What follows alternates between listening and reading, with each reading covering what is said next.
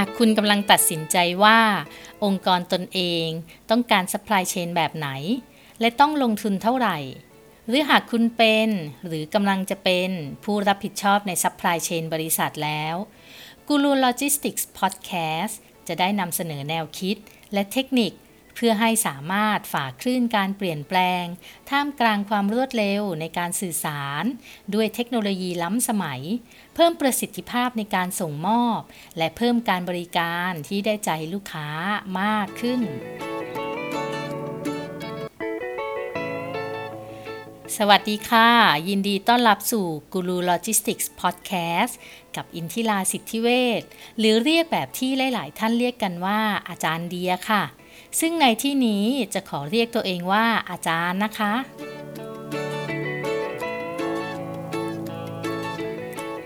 วันนี้เราจะมาคุยกันเรื่องกิจกรรมหลักด้านโลจิสติกส์ประกอบด้วยอะไรบ้างค่ะ ในตอนนี้ Supply Chain และ Logistics เป็นที่กล่าวถึงมากขึ้นทั้งในภาคธุรกิจและการบริการค่ะ โดยหลายองค์กรก็เริ่มให้ความสำคัญในการจัดทำนโยบาย หรือว่าเป้าหมายด้านการจัดการ Supply Chain และ Logistics กันบ้างแล้ว ถึงจะยังไม่สามารถลงมือปรับปรุง จนได้ผลดีเลิศก็เหอะ แต่ก็ยังดีที่ได้มีการเริ่มต้นจริงจังกับมันค่ะ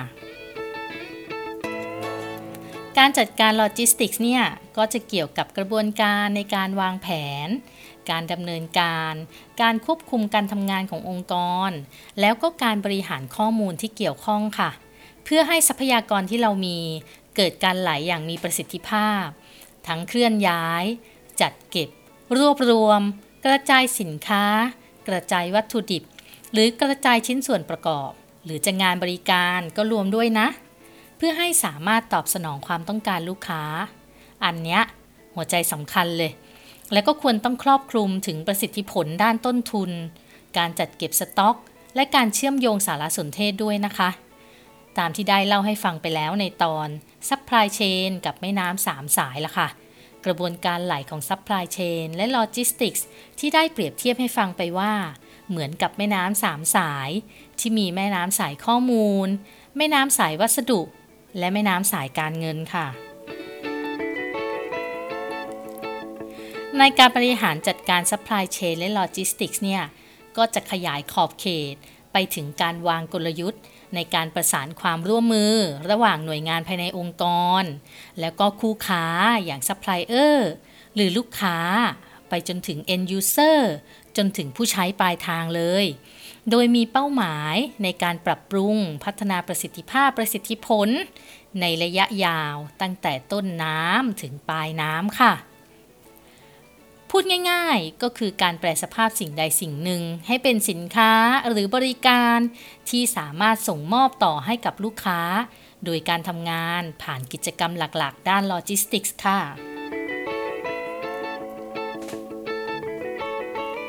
ดังนั้นถ้าเจ้าของกิจการหรือผู้เกี่ยวข้อง ต้องการที่จะให้เกิดการพัฒนาด้าน supply chain และ logistics แล้ว สิ่งสำคัญที่ต้องทำก็คือ การเข้าใจในกิจกรรมหลักด้าน logistics ที่ว่านั้นมาก่อน โดยกิจกรรมหลักด้าน logistics นั้นเนี่ย แต่ละตำราหรือหน่วยงานก็จะอ้างอิงไม่เหมือนกันค่ะ เนื่องจากบางแห่งก็อาจแตกย่อยลงไปในรายละเอียดสำหรับกิจกรรมสนับสนุน บางแห่งก็จะพูดถึงแค่ภาพรวมของกิจกรรมสนับสนุนค่ะ แต่ในที่นี้จะขอยกมาตามที่ใช้ในการเข้าไปให้คำปรึกษากับโรงงานต่างๆ แล้วก็ส่วนใหญ่ก็เกือบทุกโรงงานก็จะมีกิจกรรมเหล่านี้อยู่แล้วค่ะ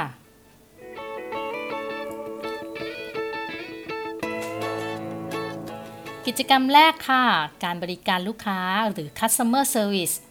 เป็นกิจกรรมที่องค์กรพยายามตอบสนองความต้องการของลูกค้า ซึ่งจะทำได้ดีแค่ไหน ก็ต้องขึ้นอยู่กับประสิทธิภาพของกิจกรรมโลจิสติกอื่น ๆ เข้ามาประกอบด้วย โดยเฉพาะการส่งมอบสินค้าที่ตรงเวลา และครบตามจำนวนที่ลูกค้าสั่งซื้อ กิจกรรมที่ 2 การดำเนินงานตามคำสั่งซื้อของลูกค้า หรือ order processing ค่ะ อันเนี้ยเป็นกิจกรรมที่ต้องพยายาม process ให้เร็วที่สุด เพื่อตอบสนองความต้องการของลูกค้า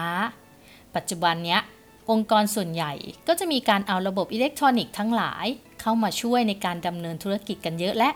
เพื่อความสะดวกและรวดเร็วค่ะ เช่น ใช้ระบบ POS ที่หน้าร้านขาย เคยเห็นใช่ไหมคะ เวลาเราไปซื้อกาแฟ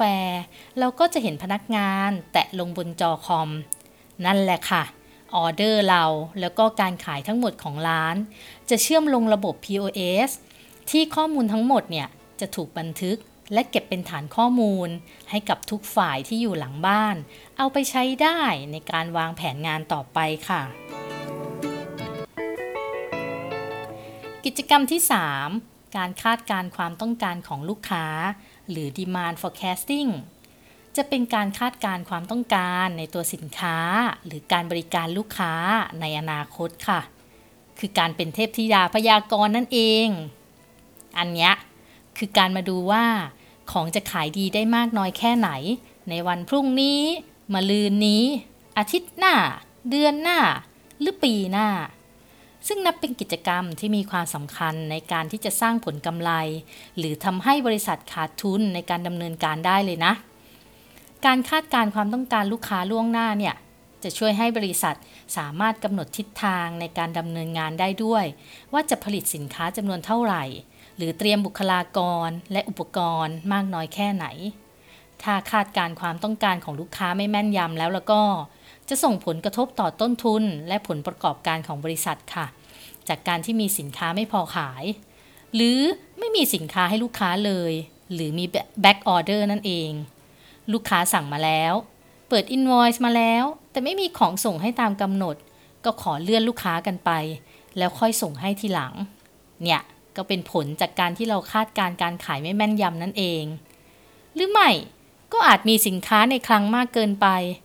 เจอสต็อกล้น จนกลายเป็นสต็อก deadกิจกรรมที่ 4 การบริหารสินค้าคงคลัง หรือ Inventory Management ค่ะ เป็นกิจกรรมที่สำคัญอย่างหนึ่ง หรือสำคัญมากที่สุดเลยมั้ง ในการปรับปรุงกระบวนการ supply chain และ logistics ราะปริมาณสินค้าคงคลังที่มีอยู่ ย่อมส่งผลต่อองค์กร ไม่ทางใดก็ทางหนึ่ง โดยเฉพาะในเรื่องของเงินทุน องค์กรที่มีระดับปริมาณสินค้าคงคลัง หรือสต็อกเลเวลที่สูงสูงจะสามารถตอบสนองความต้องการของลูกค้าได้ เพราะเก็บของไว้พร้อมขายเพียบ ก็จะดีกว่าองค์กรที่มีสต็อกน้อย ของอาจไม่พอขายถ้าวางแผนไม่ดี แต่ในขณะเดียวกันนะ ถ้ามีของเยอะ แสดงว่าเอาเงินไปจ่ายล่วงหน้า ซื้อของมาผลิต หรือซื้อของมาเก็บไว้เยอะ ก็จะส่งผลให้เกิดค่าเสียโอกาส ในการเอาเงินทุนไปหมุนเวียน แถมเสียค่าใช้จ่ายในการเก็บรักษาสินค้า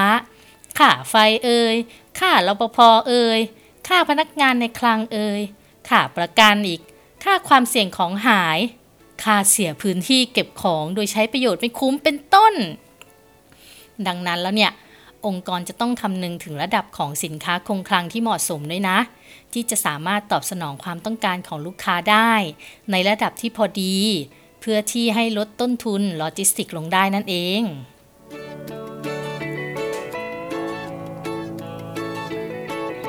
กิจกรรมที่ 5 ขนส่งค่ะ อันเนี้ย ครอบคลุมไปถึงทุกงานที่เป็นการเคลื่อนย้ายสินค้า จากจุดต้นน้ำไปยังปลายน้ำให้มีประสิทธิภาพมากที่สุดค่ะ โดยจะต้องจัดส่งสินค้าให้ถูกต้อง ครบจำนวน ในสภาพที่สมบูรณ์ ไม่แตกหักเสียหายนะ และต้องตรงเวลาที่กำหนดไว้ด้วย ในมุมมองของคนทั่วไป ขนส่งเนี่ยก็จะเป็นกิจกรรมโลจิสติกส์ที่มีบทบาทชัดเจนที่สุด รู้จักกันมากที่สุด เกี่ยวข้องด้วยบ่อยที่สุด ก็ช้อปปิ้งออนไลน์นั่นไงเล่า กิจกรรมต่อไปค่ะ กิจกรรมที่ 6 การบริหารคลังสินค้า เป็นกิจกรรมที่เกี่ยวข้องกับการจัดเก็บสินค้า การจัดการพื้นที่ในคลัง อุปกรณ์เครื่องใช้ต่างๆ ที่จำเป็นในการทำงานในคลัง บางคลังนะ การแพ็คสินค้าก็เป็นงานของคลังสินค้าด้วย การบริหารคลังสินค้าเลยอาจครอบคลุมไปถึงการจัดเตรียมสินค้าเพื่อจำหน่ายด้วยค่ะ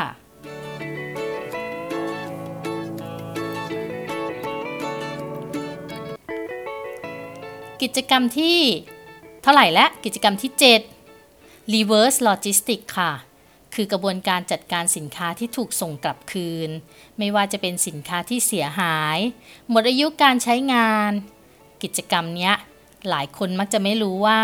เป็นส่วนหนึ่งในกระบวนการโลจิสติกส์เพราะคิดว่าเกี่ยวข้องเฉพาะของดี ส่วนของไม่ดี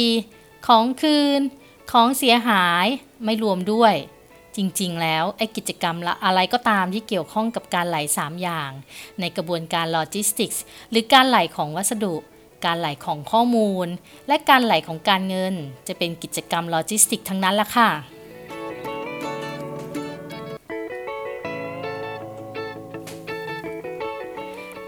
เรายังเหลือกิจกรรมอื่นๆอีกนะคะ แล้วเดี๋ยวคราวหน้าเราจะมาต่อกันค่ะสำหรับวันนี้เราลองทบทวนกลับไปทบทวนกันได้นะคะ กิจกรรมที่ 1 ถึงกิจกรรมที่